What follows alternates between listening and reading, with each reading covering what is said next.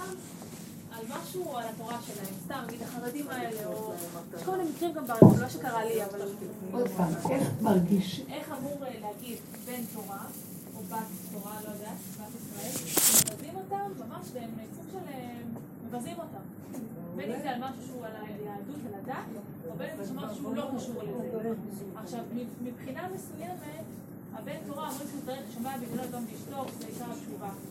ומצד שני, מצד אחד מה? מצד התשובה, כאילו, לשמוע בגלל אדום ואשתו, יש הרבה מעלות, אני מאוד אה, מאמינה בזה. מצד שני, כן, אבל מצד שני, זה רב גדול נגיד, אז כאילו, סוג של ביזיון לתורה. הוא אמור להפסיק את זה באיזשהו שלב? אה, להפסיק את האנשים ששומע שמדברים. כי ביזיונות זה טוב, יש לזה מעלה, אבל השאלה, איפה הוא אמור לא לשתוק לזה, אם בכלל? אני שואלת באמת. יש מה שנקרא אב שמחל כבודו מחול, רב שמחל כבודו מחול, כי הוא כבוד התורה. אבל אני אגיד לכם משהו. את מדברת על העולם, נניח שאנשים מדברים בעולם. גם במשפחות. איך? גם במשפחות זה יכול לקרות. שמשפחות מדברים. נגיד אם יש לי חבר בתשובה, אז פתאום הוא נהיה כזה נחות. כאילו, לא נחות, הוא נהיה כזה... או סתם, הרגשה שלי יכול להיות סתם אני אגיד לכם, משהו שאנחנו עושים בשיעורים האלה זה אנחנו מתחילים להבדיל בין מה שתרבות העולם וצורת הדיבור של האנשים בעולם לבין תודעה חדשה שאנחנו נכנסים אליה. אנחנו רוצים לרדת מהמציאות של תרבות העולם. מה הכוונה תרבות העולם? לא מדברת על החילונים. צורת החשיבה של העולם. כמו שאת אומרת, כמו שבחברה חילונית יכולים גם כן לדבר לשון הרע, לדבר דברים שליליים, לאו דווקא יהודים חרדים, בכלל אחד על השני. גם בעולם הדתי יהיו אנשים דתיים שידברו שלילה על אנשים דתיים אחרים. זאת אומרת, זה לעומת זה עשה השם, ולמרות התכנים השונים, אותן תכונות קיימות. אתם שמות לב. זה אצל כולנו. הלו, אז נראה מוזר. אני רוצה לנגוע בנקודה עמוקה, כי השיעורים שלי תמיד יורדים לעומק של הדברים. איך יכול להיות שאנחנו אנשים ששומרים מצוות, ושאנחנו אה, אה, יראים, ויש לנו אה, הכרה שיש בו אל העולם והכול, נהיה כמו אנשים חילונים, רק התכנים יהיו שונים. הבנת מה אני מתכוונת? הלא היה מצופה מאיתנו שלנו יהיה את המידות הכי מושלמות, ושחלילה לא נגיד שום דבר שלילי על אף אחד, לא כל שכן אחד שלומד תורה, או אחד ש... נכון? שזה מתבקש? לא, לא במחילה. אם אנחנו מדברים, אה, אם נגיד בן תורה או רב רוצה לגנות הופעה שלילית, זה קורה, הוא מדבר בשלילה, זו הופעה שלילית. זה מוסר, כן. לא כל כך הבנתי, או שאני לא שומעת. רב אה, או בן תורה רוצה לגנות אה, תופעה שלילית, תופעה לא טובה. אז הוא מדבר שלילית על התופעה הלא טובה. הרב צריך לגנות את זה שהוא שומע. לגנות נגיד תופעה שלילית כלשהי שקורית בכלל, להזהיר את העם, להחזיר אותם בתשובה, כאילו בתוכחות שלו, ככה גם היה בנביאים בתורה. מה הוא יחזיר אותם? איך את חושבת שהוא יחזיר אותם? אני לא יודעת, ככה זה מקובל פעם, לא יודעת מהיום, אולי היום זה לא הדרך, אני לא יודעת, לא לא לגיטימי. אני רוצה להוביל לאיזה צורת חשיבה. שהיהודים, אלה ששומרי תורה ומצוות, היו צריכים להיות יהודים מסוג אחר. אם בתוך מה שאת אומרת, בתוך החברה הדתית, היהודית, יקרה מצב שאנחנו אומרים זה אופייני לאנשים חילונים לדבר ככה, אז מה לא בסדר אצל האנשים האלה ששומרים תורה ומצוות? משהו לא בסדר כאן, מה לא בסדר? מה הייתי אומרת? המידות. הייתי אומרת שהם בחינת נאה דורש, אבל אינו נאה מקיים. לא הייתי אומרת זה על אדם חילוני, כי אין לו נאה דורש. אין אצלהם, לא שאין אצלהם, אבל אני מדברת עכשיו שחור לבן. יש אצל, היום הכל מעורבב. אבל נניח הם לא, מי יגיד למישהו אדם חילוני, אל תגיד לשון הרע, מה? היום גם שם כבר מבינים שזה לא יפה, או לא מדברים על אנשים דתיים, כי יש להם מעלה, לא מעניין אותם. נניח. שקורה שאצלנו ידברו, אז משהו בצורה של הלימוד שלנו, או בצורה של, אנחנו מנפנפים דגל של תורה, אז משהו כנראה בנו לקוי. את מבינה מה אני אומרת? עכשיו, את אומרת שהרב צריך לעמוד ולקום ולדרוש לקהל ולהגיד, זה לא יפה ככה לדבר. נכון? בדרך כלל, זה מה שיגידו. מתבקש שיחזירו את העם בתשובה וילמדו אותו, את הבני אדם שמדברים ככה. הוא לא ידרוש לאנשים חילונים, הוא ידרוש לאנשים כערכנו, ויגיד להם, ככה לא מדברים, ככה לא עושים. זה לא כבודה של תורה, וידבר וייתן מוסר על הדבר, נכון או לא? זו שאלה אחרת. אמרתי, אני מכירה במעלת הביזיונות. אני מבינה את זה, למדתי את זה דרך ברייסלב, דרך הרבה מקומות. אבל השאלה שלי העיקרית, האם יש מקום שזה מגיע למקום שהבן תורה או לא יודעת מה, צריך לעצור את זה מכוח, הוא צריך לעצור את זה. אני בדיוק באה לענות לך על זה, ושיהיה לך קצת סבלנות להתאפק ולהקשיב טוב עד הסוף. אז את אומרת שהיה צריך לקום אחד, לדרוש בן תורה, הרב, ולהגיד ככה לא מתנהגים, נכון? זה לתת מוסר לעם. אדם שנותן מוסר לעם, תוכחת מוסר, אז הוא בעצם מחנך את, הש... את הסובב, שככה לא מתנהגים. למה הוא מחנך אותם ככה? כי כתוב כך וכך וכך וכך. אז אני שואלת שאלה. אם כתוב כך וכך וכך וכך, אז למה אנשים עושים את זה? מה? כל תינוק פגן יודע שלא מבזים תורה, נכון? אז למה עושים את זה בכל אחד? יש איזה משהו שכנראה אותו אחד שמבזה, יש משהו שמרגיז אותו בהתנהגות של מה שהוא רואה אצל זה שיש לו תורה. אחרת הוא לא היה בא ואומר, עכשיו, זה לא אומר שהוא בעצמו מושלם, אבל זה אומר שיש כאן מה שאנחנו אומרים, אומרים במילים אחרות, איזה קטרוג על אותו אחד שמקיים, ששומר או שמייצג את המושג של התורה. מה יכול להיות הקטרוג עליו? שאם מדברים עליו, אם מבזים אותו, אז הוא צריך להגיד, אם מבזים אותי, לא שאני יקום עכשיו ואדאג לכבודה של תורה, זה תמיד טוב לעשות. אבל כבודה של תורה באמת זה שאני בעצמי אבדוק למה זה מגיע לביזיון, והתוכחת הראשונה והאדם הראשון שאני אוכיח לו זה יהיה אני עצמי. ואני אקח אחריות עכשיו בשביל כל הקהל. אם באמת האדם תלמיד חכם אמיתי, מה כאן ראינו אצל אותו תלמיד חכם אמיתי, אם הוא אמיתי, שהוא מחפש אמת עד הסוף.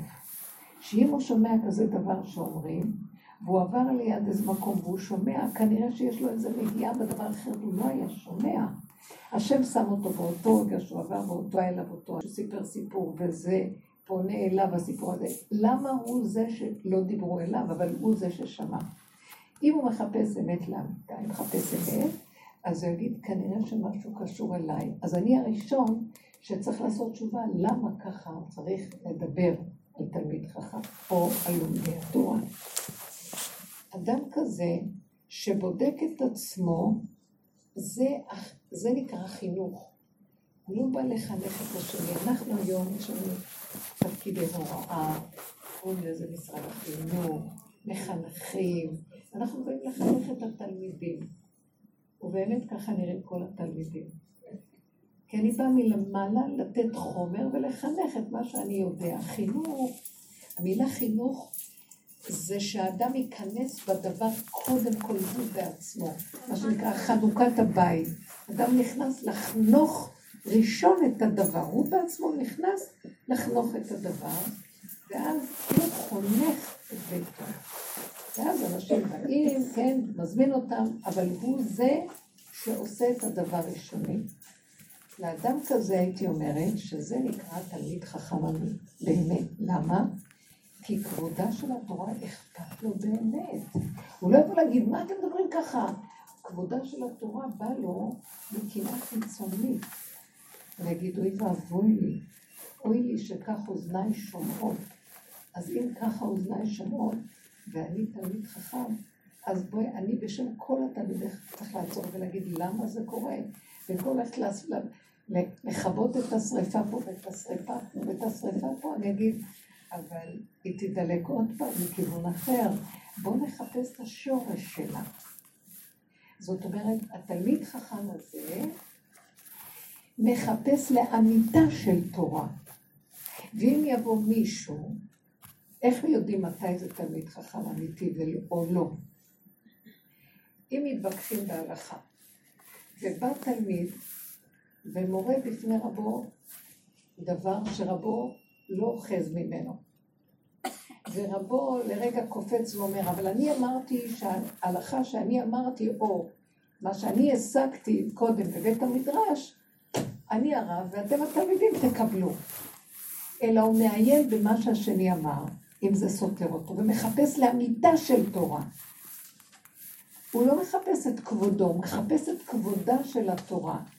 אז כבודו מחול, הוא לא מחפש את כבודו שלו, הוא מחפש את כבודה של התורה, והוא מוכן למחול על כבודו האישי בשביל כבודה של תורה. זה תלמיד חכם אמיתי.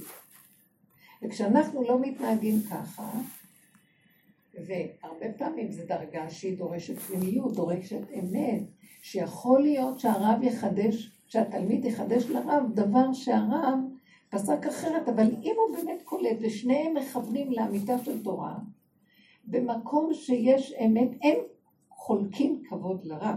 זאת אומרת, האמת פה היא הכבוד.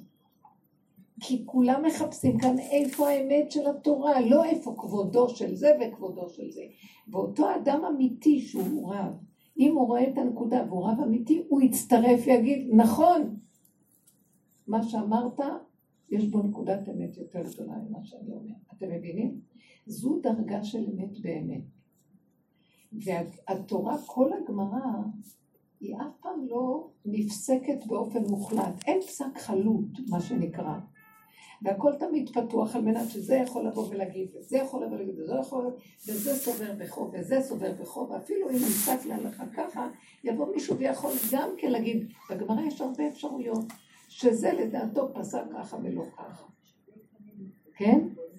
אז, וזה לשיטתו וזה לשיטתו.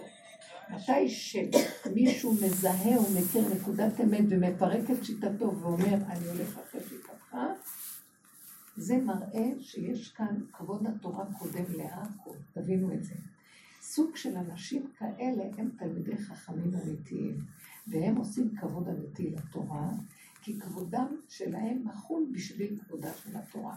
כשרב יודע שהוא בנקודת האמת שלו יותר ממה שהשני אמר, אז הוא חייב לחפש כבוד לאותה נקודה, כי הוא לא מחפש את כבודו האישי, אלא כבודה של תורה באמת, שהוא מרגיש שלעומת השני שלא אמר נכון, כבודו, התורה, חייבת מי שיגן עליה, אז הוא קם לבקר. הוא אומר לך, זה תלמיד חכם אמיתי. אז יש לנו שתי מצבים. או שהוא מוכן להודות שלו כי הוא רואה באמת, וואו, יש כאן נקודת אמת.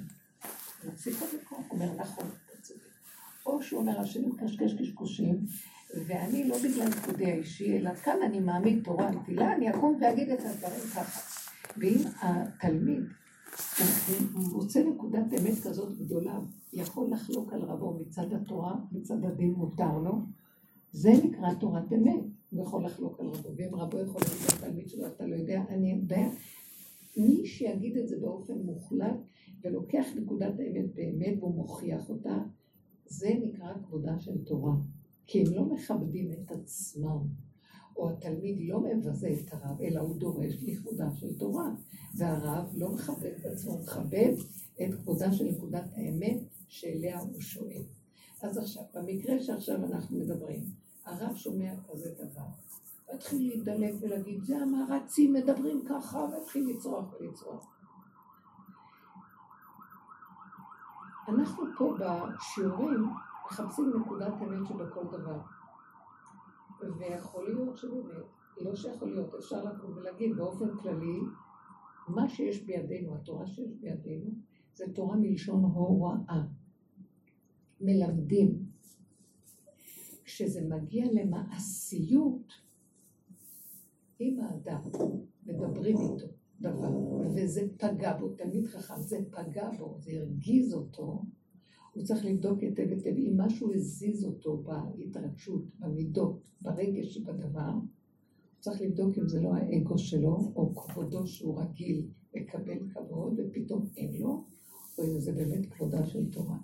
אם הוא מזהה שיש לו נגיעה בדבר מצד הכבוד העצמי, והבן אדם יודע, באמת, אז הוא צריך לשתוק ולהבין שהשם שלח לו את זה, שיעשה תשובה אמיתית. בשביל כל הכלל, אפילו שזה לא מופנה, נגיד אישית אליו, או במקרה הזה שהוא נעלם אישית, אז צריך לראות למה אתה נעלם. דרגות כאלה של אנשים, זה נקרא מדרגת היהודים, זה נקרא מדרגת תורה. ואנחנו, לאט לאט, במשך כל המציאות של החיים, סיגלנו לעצמנו, בייחוד הדור האחרון, דורות האחרונים, שיש המון המון המון תורה בדעת, במידות, מה הקשר בין מה שיש למעלה למה שיש למטה. והפער הזה עושה קטרוג, כי איפה שאין אה, החיבור בין שמיים לארץ, באמצע יכול לבוא משהו ולטלטל ולנענע. וזה המקום שאנחנו מחפשים בשיעורים פה. אנחנו לא בראש של הלימוד והדיוק של פלפולים, ואיפה המיטה של הלכה, לאמיתתה של פסק הלכה, אלא אנחנו מחפשים את המיד, המידתיות, המידות שבדבר. ואנחנו במידות של דבר אומרים, אם שמעתי משהו זה הרגיז אותי, זה קשור אליי באיזושהי צורה. אם מבזים את הקהל היהודי באופן כללי, ואומרים, אלה, אנחנו צריכים, באמת זה מכאיב לנו שככה מדברים. מצד שני אנחנו, אבל השנים אנחנו. כי באמת כשאדם יש לו כבוד אמיתי, הוא מכבד, מה שנקרא מקדש שם שמיים, מכבד את מציאות היהדות שלו. אומרים על האדם הזה, מה נאה אדם זה, מה נעים מעשה, מה נאה הנהגתו, זה כבוד שמיים. לא רק מה נאה דיבורו. אז אנחנו שואפים למקום הזה, זה לכבודה של תורה, של אמת. כבוד שמיים, שנתנהג כמו שצריך. אז כשאנחנו שומעים על ביזיונות מהסוג הזה, יש מקום, נכון, כלפי חוץ תמיד אולי אפשר לענות ולהגיד מילה, אבל באמת באמת זה לא סותר שנלך הביתה ונתחיל לעשות תשובה בפנים. מבינה מה אני מתכוונת? אפשר להגיד, חבר'ה זה לא יפה להגיד ככה על כל הקהל, תמיד יוצאים מן הכלל, זה לא יפה לדבר על כולם אותו דבר. אבל אני הייתי הולכת הביתה ואומרת לעצמי, אם שמעת את זה, אז מתכוונים אלייך, תבדקי את עצמך. למה ככה נראה עלוב המצב שלנו? והתשובה הפשוטה היא כזאת, שאנחנו בתודעת עץ הדעת, שאני קוראת לה בתרבות שלנו, עם כל התורה שלנו, גם התורה נבלעה בתוך התודעה הזאת. ואפילו שאנחנו, יש לנו את התכנים השונים מהעולם, מה שעשינו, אנחנו לקחנו את התכנים של התורה והכנסנו אותם בתוך העולם. כלומר, כמו שבתקופת, אני אמחיש את זה, אחשורוש, שהוא עשה סעודה, וגדולי ישראל הלכו להשתתף בסעודה. אז מרדכי אמר להם, אל תלכו להשתתף בסעודת אחשורוש. אז הם אמרו, אבל הכל עם הכשר הבד"ץ. אז הוא אמר להם, זה לא עצם מה שאתם אוכלים, זה עצם ההנהגה הזאת של השבט במזללה הזאת, בצורה הזאת של המאורע הזה, זה לא מתאים ליהודים. אז מה הוא רצה לומר פה? שהיהודים באיזשהו מקום אמרו, טוב, אנחנו לא נלך לאכול דברים לא כשרים, אבל הכשירו. הכשירו את האוכל, אבל מסעדה לא כשרה. הבנתם מה אני מתכוונת? תרבות המסעדה לא הוכשר, אבל הדבר עצמו כשר, האוכל עצמו כשר. אז יש כאן קטרוג, הבנתם מה אני מתכוונת? יש דבר אחד ויש דבר שני, זה מתאים לאומות העולם, זה מתאים לחבות של העולם. עכשיו אני לא מדבר שלפעמים כן הולכים או לא הולכים, לא על זה דיברתי. נתתי דוגמה. לאט לאט שזה הופך להיות זה, או נסיעות לחו"ל, או לעשות פסח על איזה יאכטה באיזה מקום, או אה, פאות עד הרגליים, זה מאוד חמוד היום. הבן שלי אמר לי ש... ש... שבכל דבר נכנס המודה, למשל אצל חסידים, אז הספודיק יהיה מאוד, או השטריימל יהיה עם איזה נוצה, או שערות עם גוונים, או כל מיני דברים כאלה, ממש כמו הפאות עם... מתחיל כבר להיות ככה, אלה ככה עושים, גם אנחנו ככה עושים, זה מאוד יפה, זה נחמד ומתוק. יש בזה משהו אפילו צחוקים, פורים. אבל אה, אם יבואו ויגידו לך איזה התנהגות, אל תיעלב. שמעתם? כי ככה, אז בוא נגיד, כן, גם אנחנו כמוהם, גם הם כמונו, הכל פורים. מפרקים את העולם, מקפלים, עובדים דירה. אבל אם אנחנו עוד נעלבים, אז מה, אני עושה את זה לכבוד, מה, לכבוד מה? לכבוד השועל ששמת על הראש או משהו? כי ככה גם הלכו בגלות, הלכו אצילי העולם, והגויים הלכו עם כאלה כובעים גם, זה היה עוד הפעם באיזה... לא, אז אנחנו היהודים נכנסנו לאיזה כוונות אה, מיני... זה... גיירנו את זה ליהדות אז אם גיירנו ליהדות, תביא את זה באופן היהודי, אבל אם אתה לא רואה איזה גוונים שמים עכשיו שם, גם אני אשים שם. נורא צחקתי שאומרים שאלה, יש גוונים היום, יהלום קטן, נוצה, כל מיני דברים. לא, היהלום זה על הכובע קנייץ'. אבל זה הצחיק אותי, אמרתי, אבל זה ככה זה העולם, זה מצחיק, נכון? הם צודקים, גם רוצים להתקשט, למה הבנות הולכות ככה והגברים ככה. ועוד מעט הגברים והנשים פחות או יותר אותה מודעה מתחיל להיות. נכנסתי לאיזה חנות ולא ידעתי אם זה לגברים או נשים, היה לי מאוד קשה להחליט. אז אמרתי, רגע, זה חנות לגברים? לא, לא, זה לשני המינים ביחד. חנות חרדית? אה? חרדית לא, לא, חנות, אבל זה היה נראה בגדים שכולם יכולים להיכנס ולקנות. בדובאי היה שבוע אופנה חרדית. למשל, היו שם, כמו, איך קוראים לזה? ז'קטים כאלה של פוטר. אז נשים וגברים אותו דבר, והתפעלתי, אמרתי, כן, זה המוד היום, זה אותו דבר, מה ההבדל? כן. שאלה אותי מורה, מלמדת בכיתה ב' והילדים מפריעים לה וזה, אז היא אומרת לי, אני רוצה ללכת להגיד למנהל, שהמנהל יעזור לי, שיביא סיוע, שייקח את מפריעים. לא ידעתי מה להגיד לה, ללכת למנהל או לא ללכת. אמרתי לה, היום אני אצל הרבי פישר, אני אחזור. ללכת ל... אני זוכרת שאני הייתי מורה, זה היה אחרת. היום זה אחרת. אני לא יכולה לתת את זאת אומרת שכל דבר רצים למנהל לבקש עזרה, כי לא יכולים להסתדר. עכשיו היא רוצה ללכת למנהל לבקש ממנו עזרה. שהילדים? שהילדים, קשה לה איתם. רגע, אני שואלת שאלה, מה הפריע לך שאם תגיד את זה למנהל? סתם אני שואלת. בואי תראי עם עצמך, מה הפריע לך? אני אין לי תשובות כן או לא. אני לא באתי לסדר לכם פתרונות לחיים, אני רוצה לחפור ולראות איפה נקודת האמת שלנו בדרך. עוד פעם. אני, כשהייתי מורה, לא הייתי כן. עושה את זה, לפני 30 שנה. כן. למה לא היית עושה את זה? אה, אז הייתי, היה לי גאווה, מה, אני אלך להגיד למנהל, וזה, אני מתמודד עם... אוקיי, אז מה היום? היום רציתי להגיד לה, לכי, תגידי, אמרנו, כבר אין לנו כוח אוקיי, אז מה... בגלל שאני בדרך אחרת, אז אמרתי, אני לא יודעת, אולי זה לא טוב, אולי זה טוב. המורים מאוד כפוליים, אה? אז בואו נחזור לנקודה. בואו נראה מה הדור הזה, אני תמיד אוהבת תשובות יותר עמוקות. מה הדור הזה לעומת 30 שנה קודם? כל דור זה בערך 25-30 שנה. ככל שהדורות הולכים ופוחתים, הולך ופוחת, נהיה כאילו ירידת הדורות.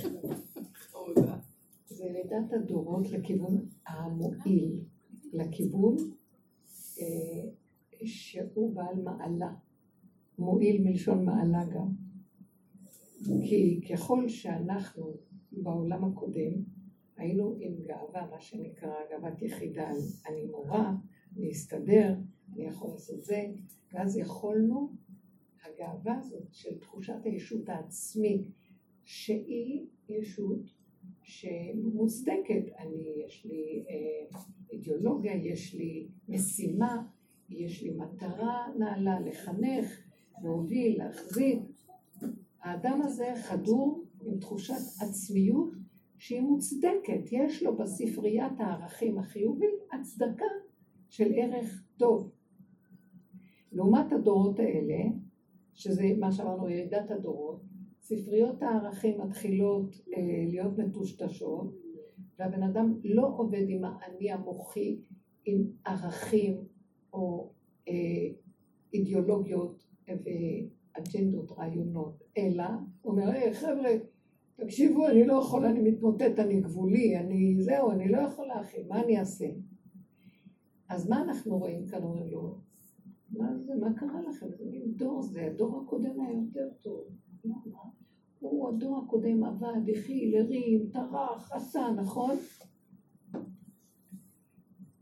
אז מה הייתם אומרים? הדור הזה לא רוצה לעשות כלום מפקיר. מצד החיצוני זה נראה, וואו, הדורות הקודמים יותר נעלים, כי החזיקו. תלוי מאיפה את רואה את הדבר. לגבי העולם, מול העולם, ברור יותר טוב אחד שמחזיק מאחד שמפקיר. לגבי גילוי בורא עולם בתוך העולם, הוא אומר יאללה תאבדו את כל הדגלים שלכם, את כל האחיזות בישות שלכם שאתם יכולים, כי אם אתם מחזיקים שאתם יכולים, אני לא יכול להתגלות עליכם, כי אין אני ואתם יכולים לדור בכפיפה אחת. אין אני והאני שלכם סובלים זה את זה, זה סותר. על כן, סוף הדורות יהיה ירידה וחלישות של כל הערכים, של כל האני הזה שמחזיק, שנאבק, שיש לו אג'נדה, שיש לו על מה להילחם. כולם יגידו, אה חבר'ה, מה, לא נלחם יותר. תן לי לחיות חיים טובים, אני רוצה כסף. הוא יתחיל להגיד, לא, למה אתה צריך כסף? כסף אני יכול לחיות חיים טובים, אין לי כוח להיהרג על איזה רעיון כזה או אחר. פעם נהרגו כאן על האדמות, על הזה, על כיבוש הזה, ציונות, הנה. לא רוצים להיהרג על כלום. מצד האמת שבדבר אנחנו הולכים לקראת נחיתה על האדמה הפשוטה, לא בשמיים היא ולא מעבר לים. למטה, באדמה, מה אנחנו רואים פה? האדם אומר את האמת שלו, אותה מורה אמרה, אין לי כוח, הכיתות קשות, הילדים יותר קשים, זה עומס עליי, אני הולך למנהל, אולי יש לו איזה רעיון, משהו לתת לי לעזור למצב הזה.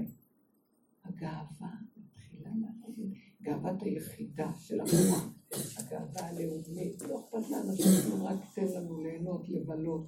גאווה לאומית, לא אכפת לאנשים הם הרבה דברים. לא אכפת לאנשים גם בנושא הזה של כבוד התורה. לא, הכל גם כבר נראה ככה. אתם יודעים, יש מין זילוטה כזה רביון. והעולם מתחיל להגיע לגבול שלו, הוא לא רוצה להילחם על שום דבר. אבל זה ערך נעלה. שיבוא, יקום אלוקים, יפוצו איביו, ינוסו מסלם את עליו, שיקום ויסדר המלחמות שלו. אנחנו עייפים מהמלחמות. את קולטת את זה באוויר, הערכים מתמוטטים, הכל היה מאוד גבולי, וזה הולך להיות עוד יותר ועוד יותר, ממש ברמה שיישאר רק גוף שרוצה להתקיים, ליהנות, שאין לו כוח יותר לכלום. נכון שזה נראה זילותה של ערך של דורות קודמים במדרגות אחרות?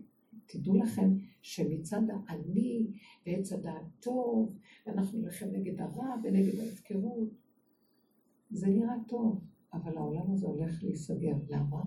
כי הבורא עולם רוצה לחזור לעולמו ולהגיד די, נגמר הטוב, נגמר הרע ונגמר הטוב. ימין ושמאל תפרוצי ואת אשר תעריצי. ישלח לקץ הימין משיחנו, שזה הצד החיובי, ימין ושמאל. אני לא רוצה יותר שום דבר, גם לא את החיובי. שנו בשקט, תעלי, תורידו ראש. מה נעשה בינתיים? תאכלו, תשתו. תיכנסו לגופים. הראש שלכם מפריע לי, הדגלים שלכם מפריעים לי. עכשיו זה לא הזמן שלכם, עכשיו זה הזמן שלי להתגלות. זה מקום שאנחנו כבר רואים שהוא מתחיל להיכנס. אנשים כבר לא רוצים לריב, לא רוצים להילחם, לא רוצים להתפוצץ. אני אומרת כללית, כן, יש את כאלה שרוצים לריב. מה הם רוצים? אבל מה, אתה מוותר על זה? אני, אתה יודע משהו, נמאס לי כבר לריב, נמאס לי למות על איזה ערך כלשהו. חיים נועדו לחיות, בואו נחיה ונהנה ונגיד תודה לבורא עולם, נגיד, הנה עכשיו אני אגיע ואני אסדר לכם את החיים. איך הוא יסדר לנו את החיים? אתם לא מבינים באיזה עולם, לאיזה עולם אנחנו הולכים להיכנס. אני אומרת לכם תזכורת. אנחנו הולכים להיכנס לעולם שלא יהיה בו שכל יותר, כמו שאנחנו רגילים. רק גוף. הגוף, יש לו פנימיות, בפנימיות שלו יש לו שכל של עצמו. הוא יודע מה הוא צריך. הוא ילך לאותו מקום למה שהוא צריך. זה לא המוח ייקח אותו, אני צריך, אני כן צריך, אני לא צריך, אני צריך יריבות עם עצמו, כן, לא, לא. הוא יודע בדיוק מה הוא צריך, והוא ילך לאותו מקום, ואם זה קיר, הוא יפתח את הקיר, הוא ייכנס ויקח. ואף אחד לא יעמוד ויפריע לו. שמעתם את המצב הזה? זה בורא עולם בתוך גוף האדם. למה? כי אין שכל של עץ השכל הזה זה הולך להיות. אני רואה שזו התחזית. עכשיו, זאת אומרת, כל הספריות ייסגרו. זה תקופת הגלות. תיקנו את חטא עץ הדת, וייתן כאלוקים טוב, אתם רוצים להיות כמו אלוקים? בבקשה, אלוקים, הוא יודע, זה דת, עץ הדת, כנסו בספרים, כנסו בזה. אבל אתם יודעים משהו? זה הגלות. מרחפים בידיעות, בהבנות, בהשגות, ברעיונות, באידיאולוגיות, ובדגלים, במלחמות, ואחד הורג את השני, גם בבתים שלו, זה... אחד רוצה כזה, אני מתאכזבת למה בא לי לא כזה, כי אני חשבתי שהוא יהיה כך וכך, ואני ציפיתי שיהיה איזה משכיל גדול. ועושים מריבות והורגים אחד את השני. השם יורד את הכל, וכל אחד לא יראה בכלל את השני מילימטר, ורק יחיה מהנקודה של עצמו, ולא יעניין אותו מה שיש סביבו בכלום, אז מה הולך פה? לא, בורא עולם יחבר, בורא עולם יסדר את האחדות בין הזוגיות, בורא עולם יסדר את הילדים, כל אחד בעניינו, ולא יורים וילדים ומריבות וכעס ורוגז, כל אחד בעניין שלו. יש בורא לעולם, הוא מתגלה. אני אסדר לכם את הכל. נלאיתם למצוא את הפתח, הורים לא סובלים את הילדים, ובעל לא סובל את אשתו ואשתה את בעלה, והבוס את הזה, וההוא את ההוא, וכולם עם המבוקה ומבוקה של כל מה שקורה בעולם, מנסים איכשהו להראות שכולם מסדרים, והרופאים לא יודעים מי ימין ומשמאל ולא החולים. תקשיבו, מוזר. אתם יודעים מה? תערפו את הראשים ולכו לישון עד יום ראשון. תנו לבורא להתגלות. עכשיו, אנחנו מדברים, אבל זה כבר יקרה, לבד. אתם מבינים מה אני אומרת? עכשיו תגידו, אז הגוף הזה יהיה מטומטם גולם שלא יודע? אתם יודעים איזה חוכמה יש בגוף? בקרביים של האדם יושב החוכמה יותר גדולה מאשר במוח שלו. חוכמת עולם. ש... שידע אדם שקדוש שרוי בתוך מאיו. השכינה נמצאת, היא תקום, תוליך את הבן אדם. אני שכינה בקרבכם. אלך נא, איך אומר משה רבנו להשם? ילך נא השם בקרבנו. אם אתה, אם אין פניך או לא תימנו, אל תעלנו מזה. מה, אני אסמוך על השכל שלי, מוישה רבנו, גדול הדור, דור דעה, והוא בר דעת הכי גדול. הוא לא רוצה לסמוך על דת, הוא אומר שהשכינה תלך בקרבנו, בקרביים שלנו, הבנתם? ילך נא השם בקרבנו.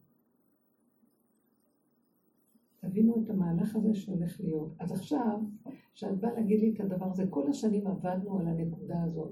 אם מבזים אותי מעליבים, פוגעים בי, אני רגשית לא יכול לסבול בזה.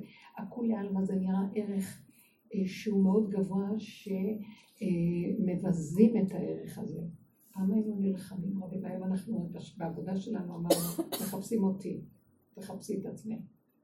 מה ששמעת זה המראה, זה המקל להראות לך את עצמך, תחפשי את עצמך. במקום לעשות את המריבה עם השני, תגידי, מה, את באה לריב עם השני? סתם לא היית שומעת, סתם לא היו אומרים. אז יש שם איזה נקודה. השם שלח אותו להגיד לי, אז אם כן, תופס, מחפש אותי, הוא מחפש אותה, מחפש אותה.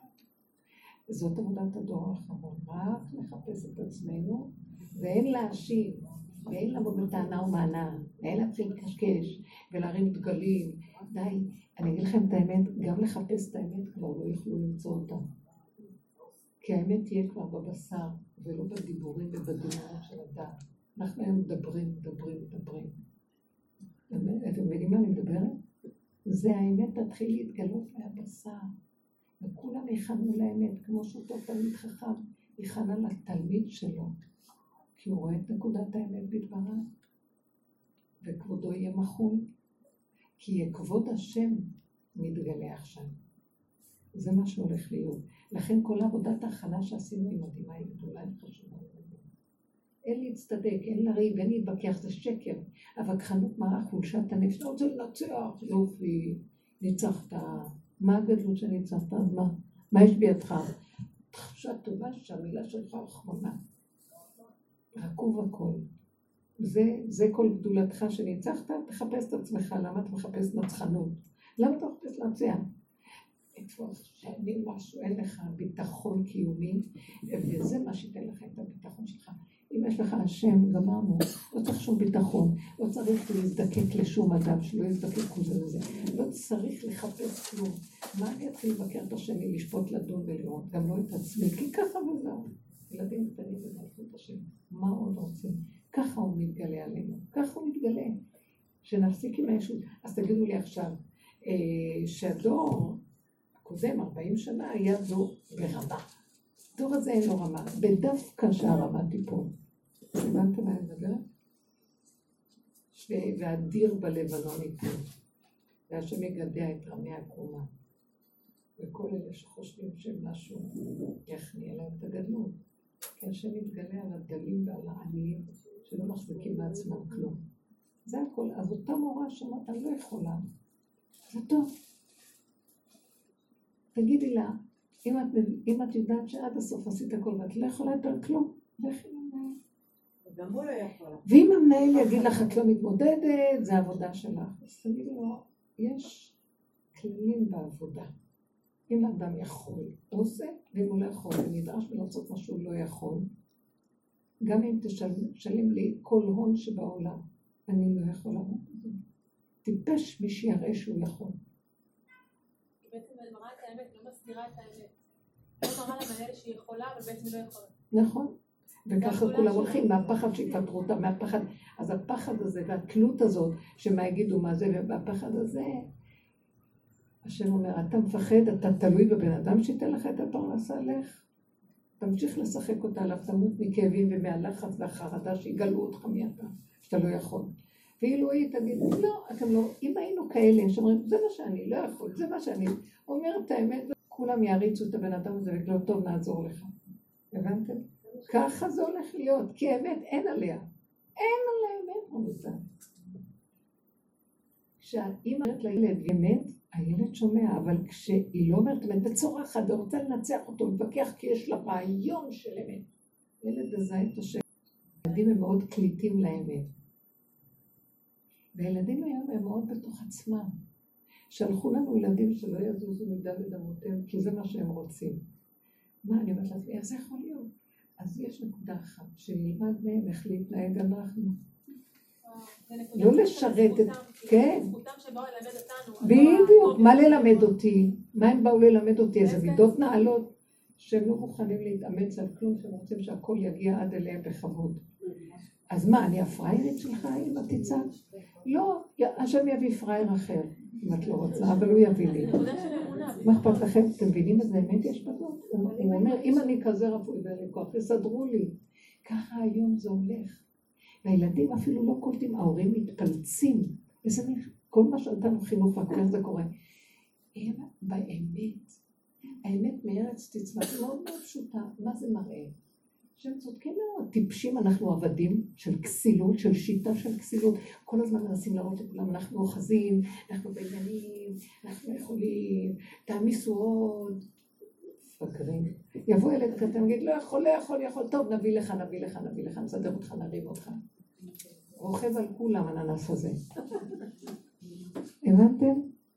אז איזה כיף זה להיות אמיתי. נכון? מה אתם אומרים על זה? אז יותר לא נבקר את הדור החלש האחרון. כי יש בו את המעלה הכי גדולה מכולם, אין לו כלום, ריק, טיפש, פוחז, אבל יש לו אמת. מה שלנו יש את הכל ואין לנו אמת. האמת היא חותמו של השם, רק שם הוא מתגלה. אין כמו האמת. אין כמו האמת. אם היינו אוחזים באמת, היינו משתחררים מהפחדים, מהחרדות, מהרצון לרצות, ממה יגידו עליי, המאוימות, ככה וזהו. אין בריאות נפש יותר גדולה מזאת, סידרנו את כל החולאים של הדור. אין אמת יותר גדולה, תודו באמת הזאת. אני חושבת שהעולם הולך עכשיו לקראת המקום הזה, אנחנו שעושים עבודה, אני גם מרגישה. כמה, כמה, בסוף זאת האמת.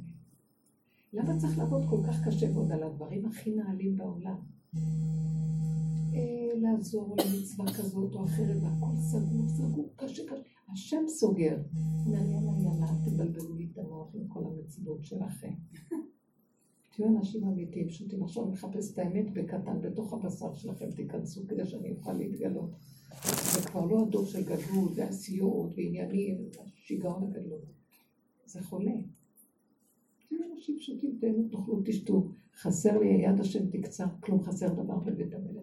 אביא עד אליכם הכל בכבוד. הרבנית, ביום שישי היו, אצלי אורחים, ותלמידי חכמים. אז אה, ובעלי כל השבוע אומר לי, תשימי רשימה במקרר ואני אקנה לך כל מה שצריך. הגעתי ליום שישי ואמרתי לו, אין פיצוחים, אני רוצה פיצוחים. לכבוד שבת. אז הוא כעס, אמר לי, כל השבוע אני אומר מה את רוצה, מה את רוצה, תרשי לי, עכשיו יום שישי הוא לא יכול ללכת. אז אה, אז הוא אומר לי, עכשיו רוצה לריב איתי על הפיצוחים, לו, לא, תודה. ניתקתי את הטלפון, אמרתי לקדוש ברוך הוא, אני צריכה פיצוחים לכבוד שבת, ואני לא מבקשת מאף אחד. וביקשתי מבעלי, והוא צועק עליי, וככה הוא מגיב וזה, אני לא מבקשת, רק ממך. פתאום אמרתי, רגע, מה, אני עושה? עכשיו אני, כאילו לא צריך פיצוחים בשבת? מה אני כאילו? אז אמרתי לעצמי, אני לא רוצה את זה בשבילי, אני רוצה את זה בשביל התלמידי חכמים, הם אוהבים להתפצח, בסך הכל גרעינים שחורים, גרעינים אבטיח, זה מה שצריך. אז אמרתי לבורא עולם, לא, אני לא, לא מוותר. אני רוצה שיהיה פיצוחים בשבת, ואני לא מבקשת מאף אחד, רק ממך. אחרי פחות משעה, מגיע הבן שלי, אה, הגדול, עם שקית כזאת ענקית של פיצוחים. אמרתי לו, מי אמר לך לקנות? הוא אומר לי, הייתי בפיצוחי אלגרה, ואמרתי, אה, קניתי לעצמי, אמרתי, לקנה גם לך.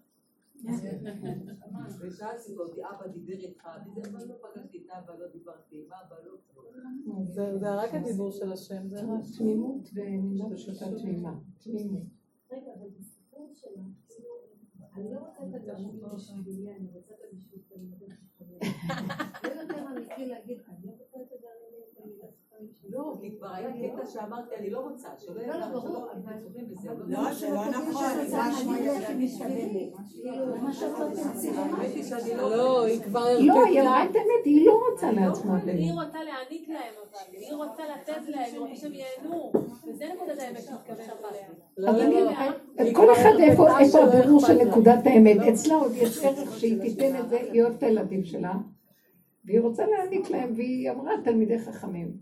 אה, בוא נגיד, בוא תדייקי יותר, נניח שהם היו אה, אנשים שעובדים ולא תלמידי חכמים, לא היית אוהבת להביא להם היא פיצוחים? רצתה לא, עולם שזה צריך. אה, רצתה לגנוב את דעתו של בורא עולם.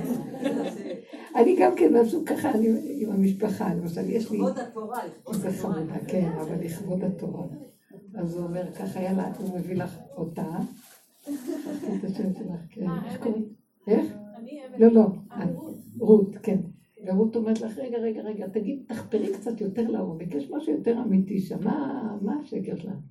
שהיא אה, את כמו אוהבת. לא, אני לא קטנה, אוהבת, אבל. אה. לא, היא דווקא עשתה את זה היא באה כמו מצוין. ילדה קטנה, אבל היא לא הלכה עם זה עד הסוף. לא, באיזשהו שלב רציתי לוותר. היא בדיוק. אחר כך אמרתי, אני לא מוותרת. לא, לא, לא, אנחנו נוגעים בנקודה, איפה אנחנו יכולים לפרק יותר? למשל, אה, יש לי בן שגר, ש- שני, שלושה בנים שגרים באיזו שכונה חדשה שהתהוותה בירושלים, והם התחילו שם, והם מתפללים במוס, במוסכים שם, בחניות. דוחק ובלאגן ולחץ וזה וזה. אז הם, הם מנסים, הם ניסו להקים, להקים איזה פרויקט של בית כנסת בשכונה. אז גייסו מכל השכונה אה, אברכים פשוטים שאין להם, כל אחד אה, החליט לקחת על עצמו עוד 30 אלף שקל נוסף לכל החובות שלהם, לתת, הקימו שלד. וחוץ מזה, לא מצליחים להלביש את זה ולסדר את זה, שימשיכו לעבוד כדי שזה יעמוד על תילו. אז הרבה זמן זה עומד בתור שלד. אז אני רואה שהתארחתי שם בחגים, אמרתי, וואי. ואז ראיתי את הבן שלי שהוא חתם על הרבה דברים, הוא חלק מה... אה, הפרויקט, וממש הכניס בזה. והסתכלתי ואומר לי, אמא, לא פשוט, אנחנו תקועים. וראיתי שהוא בצער, הוא תלמיד חכם, יושב ולומד, אבל בכל אופן הוא התנדב לכיוון הזה, משקיע בזה המון. אז אמרתי לעצמי, או, אנחנו נעזור לך. לכבודו של בית הכנסת, לכבודה של תורה, זה גם יש שם כולל, גם זה. ואז אה, אמרתי, אני אנסה, כל מי שאני רק מכירה, אני אזרוק את זה, מה אכפת לי? אז הלכתי פה, דיברתי פה, דיברתי פה, ככה איזה חודש. ואני רואה שצריך להזיז הרים וגבעות. ואז אמרתי, בורא עולם, לכבודה של תורה. אני לא שומעת קול ואין עונה. עוד שבוע עבר ועוד כל מיני ניסיונות. לכבודה של תורה. ואז אמרתי, תעזבי לכבודה של תורה, לכבודו של בית כנסת. אנחנו ראינו שבקורונה, בגל הראשון, הכל נסגר, כל הזה, והתפללו בבתים, למדו בבתים. אז הוא אומר לי, אל תקנו אותי. טוב, זה לא קונה אותי. חיפשתי איזה משהו אחר להגיד לו. ואז אמרתי לו, אני אימא, אני אוהבת את הבנים שלי, תלמידי חכמים צדיקים, אני רוצה לעזור להם כי הם במצוקה, כי אני אימא. אני רואה שקצת פה התחיל משהו לזוז טוב, אבל עוד פעם זה היה... ואז אני אומרת, "וואי, לא, זה לא מספיק אמיתי, אני חייבת לחפש עוד נקודה. רוצה את השם על הבית כנסת. לא, זה לא מעניין אותי גם השם. פתאום אמרתי לו, תקשיב, בורא עולם, עזוב אותך, תורה אמרנו, זה שלך, אתה רוצה... אני אימא, אגיד לך את האמת, מעצבנים אותי, כבר אין לי סבלנות לילדים כן, אני לא. אבל תראה, אז מה אני אעשה עם הזקנה שלי? אני יושבת בבית כל היום, מה אני אעשה? אז אני עושה את זה, כן, אז אני- זה פשוט לשמח אותי, כי אני צריכה להתעסק עם משהו. כל החיים התעסקתי, אני עשיתי זה ועשיתי, כי משעמם פה, ואני חייבת להתעסק, אם אני לא אתעסק, מה יהיה עם החיים שלי? אז אני רוצה להתעסק, אז מה אני זה, זה עיסוק דווקא נחמד לשיממון שלי. באותו יום קיבלתי טלפון מאיזה מישהו מלונדון, באותו יום כאילו ראיתי, לא חשוב, זה עובד על משהו, זה, זה ים בלי תחתית מה שנקרא. אבל ראיתי שבאתי לנקודת האמת, זה עשה לי נחת רוח והרגשתי שזה הכי אמיתי מהכל. עזוב אותך התורה, עזוב אותך הם, באמת, תקשיבו, התורה זה ערך עליון ואני אוהבת את התורה מאוד. אבל השם אומר, תורה אפשר ללמוד כמו רבי שמעון במערה, מה אתם חושבים, אתם קונים אותי עם הבניינים שלכם? טוב. בכל אופן, יש שם 400 תושבים, רוצים מקום להתפלל, תפילות לחגים הזה, מקום, קרב גג ללמוד תורה, בסדר, אבל... אז זה לא עבד. אני אימא. את אימא? כן. בכל אופן, גם בתוך האימא הזאת, באיזשהו מקום, אנחנו פירקנו הרבה אחיזות באימהות, כזכור לכם. ואני גם כן, כשאני באה להגיד לו אני אימא, ראיתי שאם אני באמת אימא, אני עוזרת להם, אבל יש דברים שאני גם מקשיחה את ליבי ולא כל כך, אני מחשבנת להם. אז זה האימא. אבל פתאום שמצאתי את הנקודה, טוב, אז מה אני אשב? מה אני אעשה עם השימור שלי? כאילו בעולם הזה, זה עולם העשייה, נכון השם? נכון שאני הולכת לפה, נוסעת ועושה, אבל יש לי עוד כמה שעות שאני יכולה בין זה לזה לחטוף כאן טלפון, כאן לעשות את זה. אז אני לא רוצה לעבוד סתם לריק, אז תפתח לי כדי שזה ישמח אותי, כי אני בכל אופן ממלאה את החלל הזה, תשמח אותי, ואת תפתח בשבילי, שלא יהיה לי משעמם. זה היה לי איזו נחמה פעוטה של תחושת אמירת אמת אליו. אתם מבינים מה? ודווקא ראיתי שאת זה אמר, אני אוהב את זה יותר.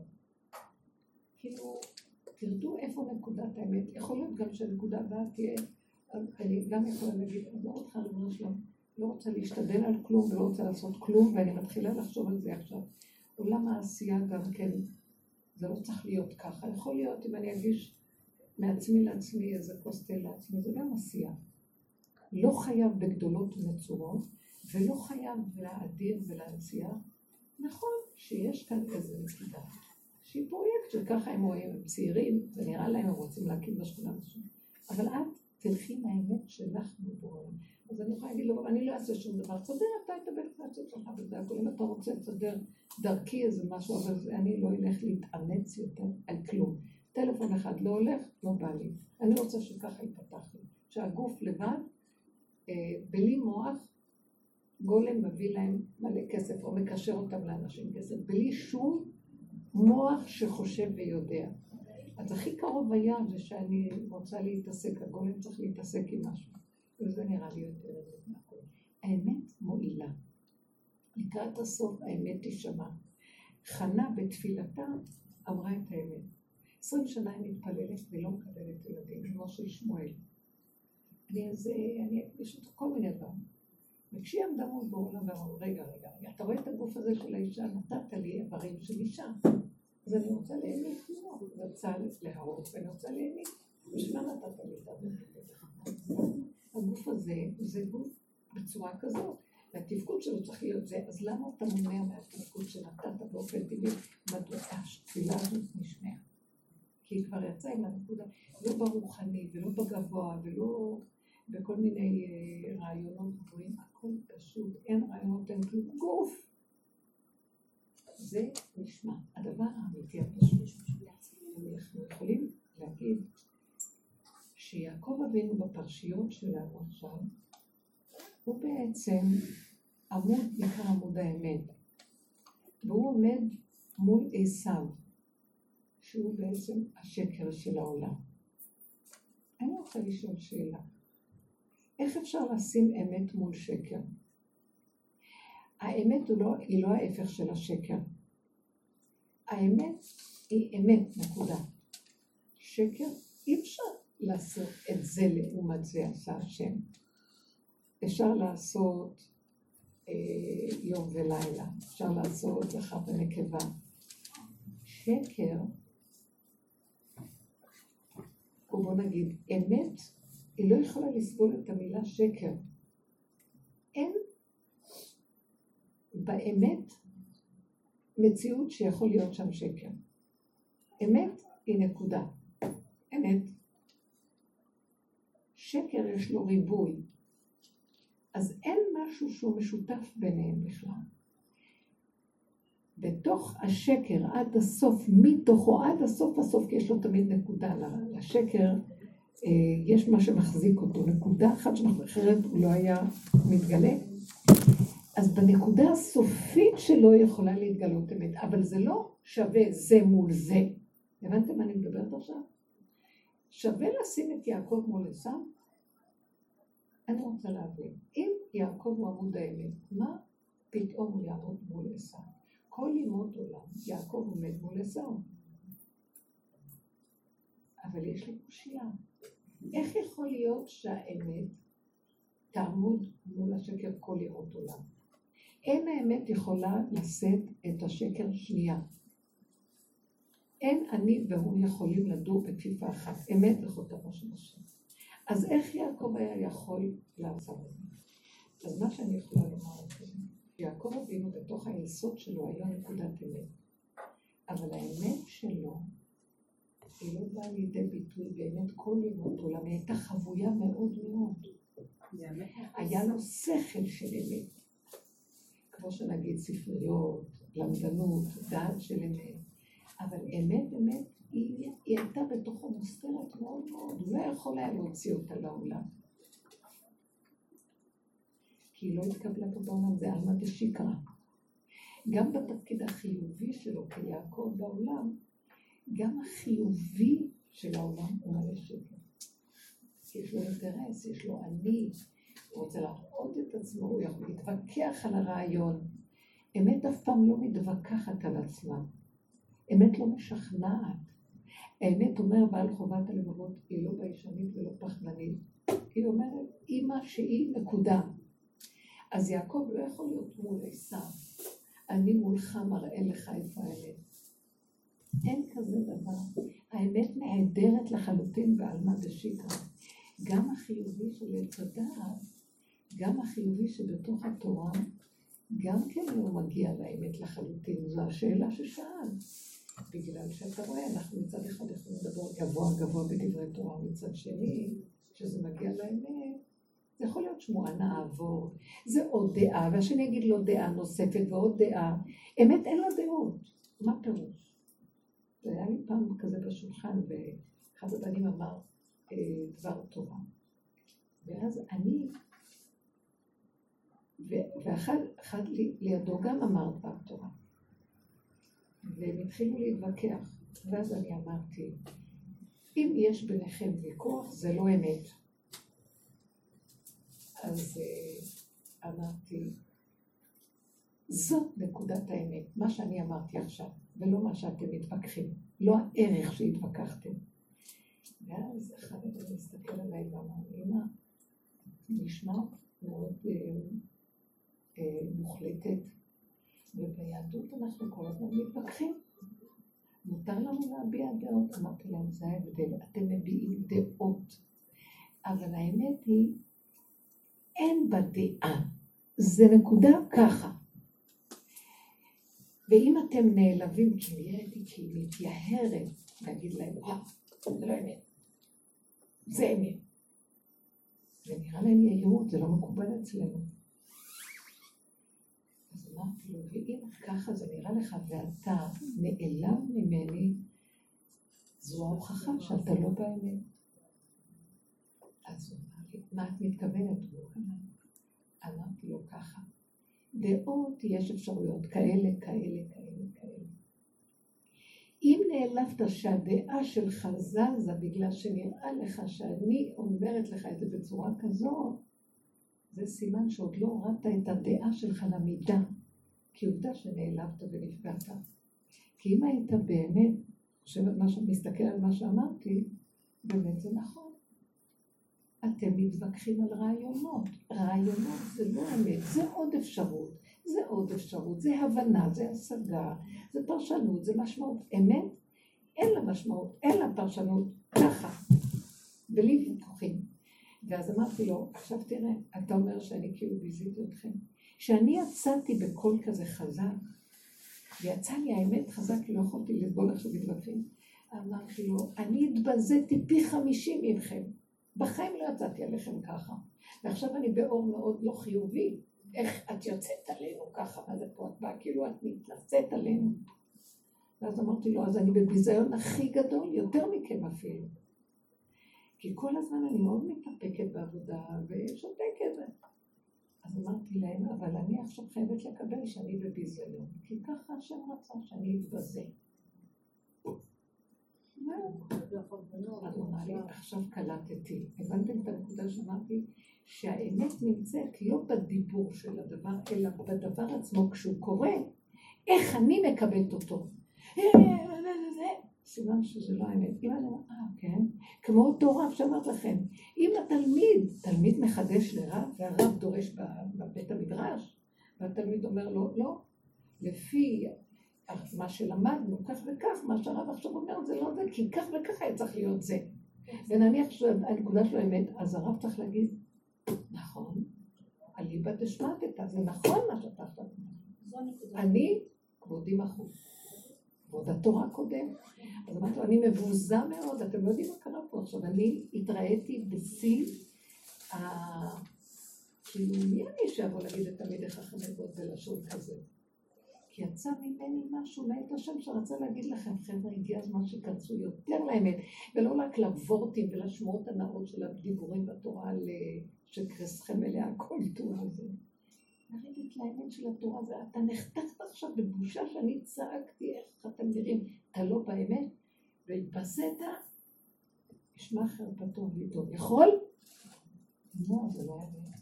אתה רק מדבר דיבורים, אבל זה לא אמת. אז כשאנחנו מסתכלים על המקום שלנו, שאנחנו נראים בתוך המציאות הזאת, ותופסים את המקום אז תבינו מה אני מתכוונת, שיעקב, כל הגלות מסמל אותנו בגלות, הוא אבא שלנו של הגלות, הוא מסמל את הגלות, כי הוא זה שסבל, כל הזמן הוא ברח מעשיו. כל הזמן הוא גלה ביתו, הוא גלה ללבן, מלבן הוא גם גלה, וכל הזמן פחד ממנו, אחר כך יצא מלבן, ברח מלבן. פגש את שרו של עשיו, הלך משרו של עשיו, פגש את עשיו בעצמו. כל הזמן בורח ממקום למקום. עשיו עוד נהיה לו רחמים מאת השם, אז הוא אומר לו, בוא איתי לשעיר, אני אלווה אותך עם כל הילדים. הוא אומר, לא, לא, לא, לא, לא. אני אתנהל לי איתי עד שאני אגיע לאדוני שעירה. אף פעם הוא לא הגיע אליו שעירה. הוא מתחמק, הוא משקר, משקר ללבן, ברח מלבן בלילה, אה, גנב את הבכורה של עשיו משקרים, הכל ככה כל הזמן. אז איפה האמת שלך? כי אי אפשר לעמוד בעלמא דשקרא עם האמת, זה צריך רק לצאת מהעולם כדי לחיות אמת. יצחק אבינו חי עם האמת. הוא אמר, אני לא נאבק עם כלום. ירד למטה, למטה, למטה, וידע שאי אפשר בעולם הזה לחיות מול השקר. האמת היא רגע, זה גם יעקב, שהוא היה עמוד האמת, הוא ברח כל הזמן מהעולם, כי אפשר לחיות אמת בעולם. כי למה? זה חותך לחתיכות האמת פה. אנחנו מדומיינים על עצמנו, רגע שאמת מתגלה לנו, יר, אנחנו נשרפים באותו רגע. האמת זה אור הגנות, היא את הבן אדם. מראה לו מי אתה, אתה רק מדומיין על האמת. הוא נעלם ממני, ואני אומרת, אחר כך אמרתי לה, טוב, אני אמרתי להשם בשקט, אבא, למה אתה עושה לי את זה? אתה מבזה אותי בשולחן שבת מכולם, איך אני נראה? אחרי כל העבודה שאני עושה, בסוף ככה אני יוצאת עליהם. הרגשתי שהוא אמר לי, את רוצה אמת? האמת צורפת. מוכנה לקבל? תשתקי ותרדי אחר תודי באמת. אז מה אני רוצה לומר? שיעקב אבינו כל ימות עולם מסמל לנו את הגלות, שאנחנו לא יכולים להיות פה באמת, גם התורה שבאמת, עם כל זה שהיא תורת אמת, לא הצלחנו להביא אותה בפועל במידות, לקיים אותה באמת. עובדה, אנחנו מלווים, רבים, נפגעים. אם השם קידש את הזוג, והחותם של השם אמת יושב בין הזוג הזה, למה הם רבים ואוכלים אחד את השני? איך יכול להיות? אנחנו לא מצליחים לממש את הברית שהוא כרת בינינו, לגלות אותו בתוך הברית. אז לא אמת, זה רק כתוב, הכל כתוב. הוא אומר, כשאירע כסותה, נתן לו יגרע. איפה? היא צריכה לעבוד ולהביא את זה. הכל, זה כתוב. לא הצלחנו להוריד את התורה שבכתב, להוריד אותה למצב של בעל פה לבשר, מבשרי יחזה אלוקה. ואני אגיד, ההוכחה לכך שלא הצלחנו להוריד זה רחל מתה בגרת. בגלל שרחל הייתה הזיווג שלו, שהוא היה אמת. היא הייתה אמת, היא לא יכלה לסבול את החיים והלכה. לא היה לה כוח את בשקט. אה? גם בדור ההוא היה שקרים? כל הזמן העלמה כשקר קיים. בטח שהיה, רק פה בדור הזה, השקרים, אז היו שקרים של רוע. בדור הזה השקרים מתייפייפים לחירות האדם, וכל הקשקושציה הזאת בחינוך, כל שקר, כולם רואים את זה. גם לחתולים. יצחק אבינו, עם אברהם, יצחק ויעקב, זה השלישייה, אני הייתי ממקדת אותם לפי יסוד האמת, אברהם, יעקב ויצחק. כי אברהם היה האדריכל של תוכנית האמת החדשה, תוכנית הבריאה אחרי כל העולמות שנחרבו בדור המבול אנוש, דור הפלגה. אז אברהם היה סיכוי לברוא עולם חדש. אני אמרתי עולם חסד יבנה אברהם אבינו, הוא מביא נאורות, הוא מביא נפש משכלת, נשמה גבוהה, הוא היה עשיר, מכובד, נשיא אלוקים אתה בקרבנו, טוב לב, איך הוא, נדיבות מדהימה של חסד ונתינה לעולם, אין דברים כאלה, הוא היה, הבורא אומר, אתה תבנה את עולמי מחדש, ההרוס. אז בא יעקב, ואברהם כאילו אומר ליעקב, לפי השיטה שאני אומרת, טוב, יש תוכנית, עכשיו יש את עשיו ואתה יעקב, צאו לעולם להתחיל לממש את התוכנית. זה לעומת זה עשה השם. אתה צריך עכשיו לעמוד מול עשיו. אני רוצה להביא לעולם את המציאות החדשה. אבל המציאות החדשה, היפה, הנאורה, הטובה, אתה רואה נדיבות לב, אתה רואה אהבת הבריות, אתה רואה זה, אתה צריך לעמוד מול ההפך שלה, גסות הרוח, רשעות, אה, רוצים אה, לגנוב, רוצים אה, להרים, ועצב העמומי, והגנה והרשע, והרשע. אז אתה צריך לעמוד מולו, זה לא הולך ככה, הנה תוכנית, אני אדריכל מהנדס, מסדר את התוכנית. צא לשטח, תתחיל לבנות את התוכנית. אתה נתקע, וכאן איזה סלע, וכאן איזה בור, וכאן הטרקטור נתקע, וכאן לא עובדת התוכנית כמו שרצינו. תעמוד מול המצבים. יצחק אבינו יבוא האחרון, ובדור האחרון יצחק יהיה המורד דרשת. למה? הוא אומר, אני לא עומד מול העולם. אני ישר השיטה שלי, מה שלא הולך לי, לשרות, לעקוד. לי כוח להביא מול העולם, כי במילא כאן הכל שקר. יעקב אבינו גם לא נאבק מול העולם, אבל הוא ברח. הוא ברח, ברח, כי לא הייתה לו ברירה, הוא צריך לעבור את התוכנית של הגלות. כי אין ברירה רק לעבור אותה, מה שנקרא, אכלתם אותה, תיסע במסלול, תעבור את המסלול.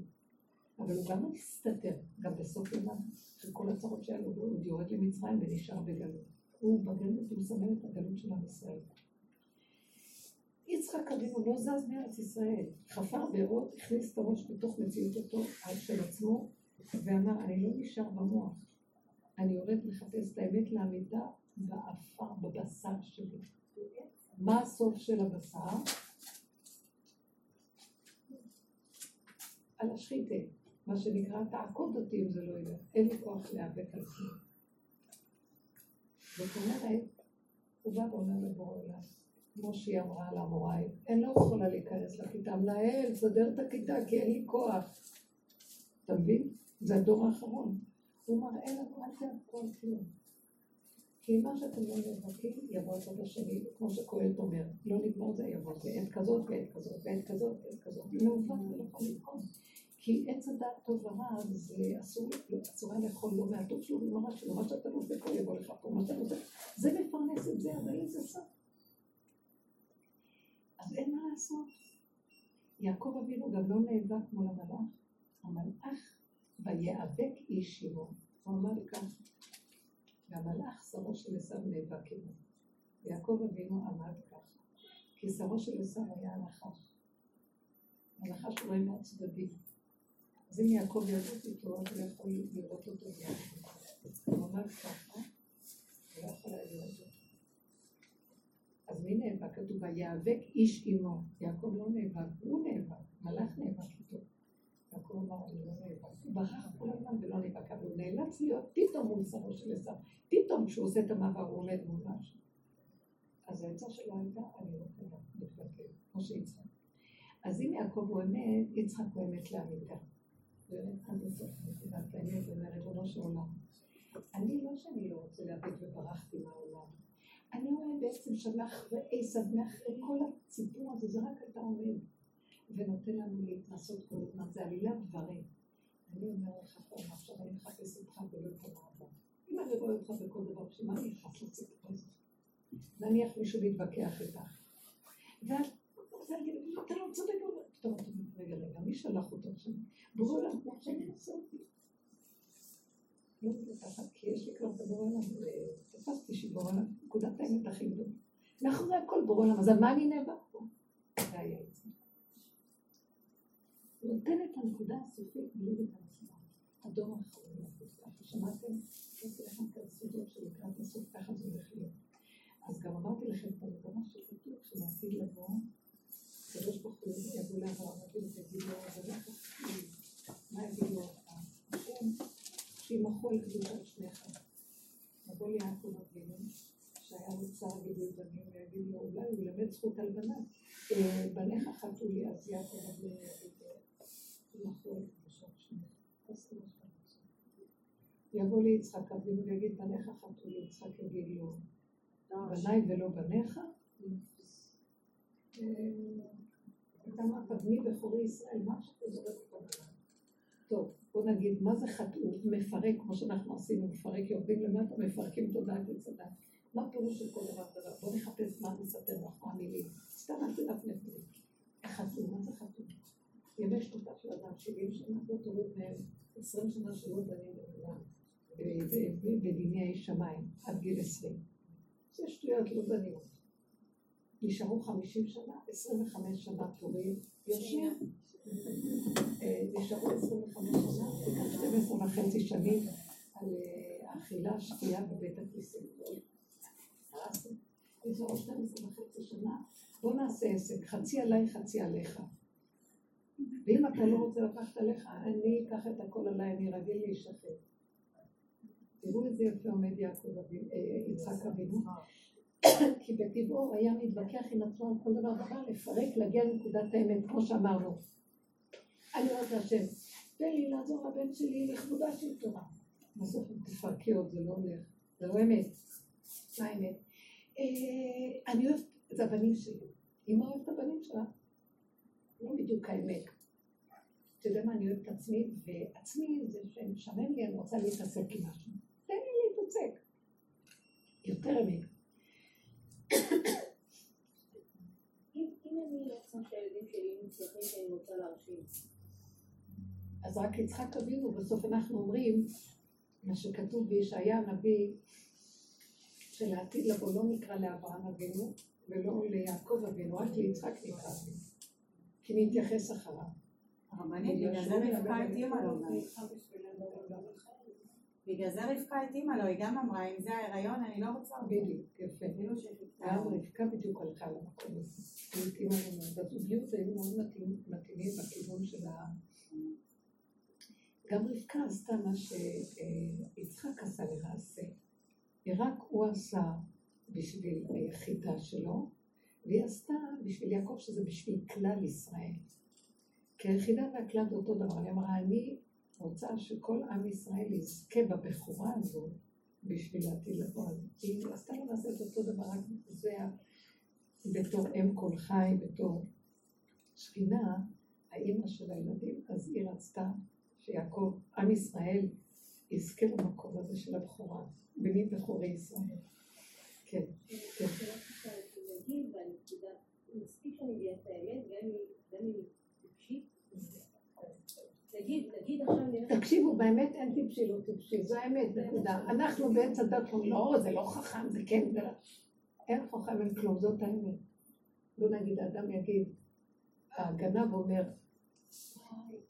איך שכתוב, אפוס במחתרת, אה, רחמנא קריא. הגנב כשהוא הולך לגנוב, בתוך המקום שהוא גונב, צועק השם תעזור לי, השם בא ועוזר לו. כי הוא במצוקה והוא אומר את האמת שלו. שמעתם? וואי, זה לא יפה, מה, גנב? זה אומר, באשר הוא שם, עכשיו זה מצווה יש לעשות. תקשיבו, האמת היא ממש מאוד מאוד. אחר כך הוא יעניש אותו על זה גנב, אבל כרגע הוא יעזור לו כי הוא במצוקה. כרגע הוא במצוקה, אחר כך שייתן לו את העונש. כן. אז מה את אומרת? כן, סתם נגיד, אוקיי? נגיד שיש נקודה מסוימת בחינוך הילדים שאני מזהה שזה לשם קידוש הראש של החיצוני.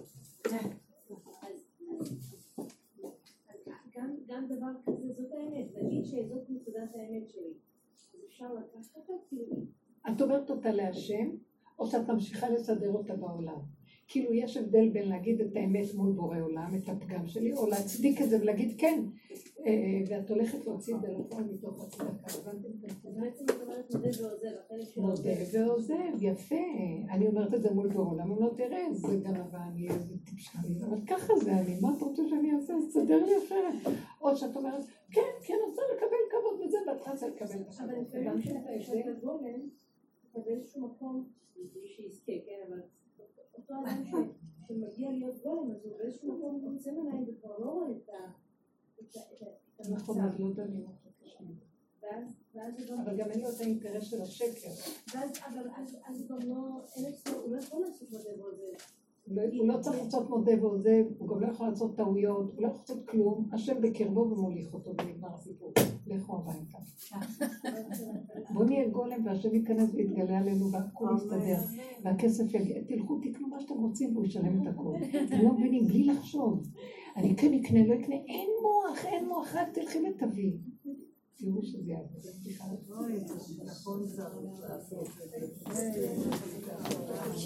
חובש ועבודה הולכים לקניון.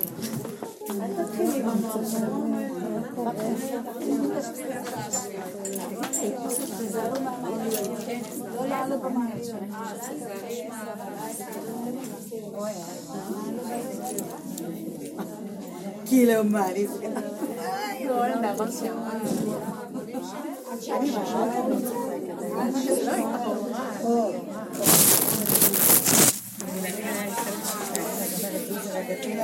כן, ממש.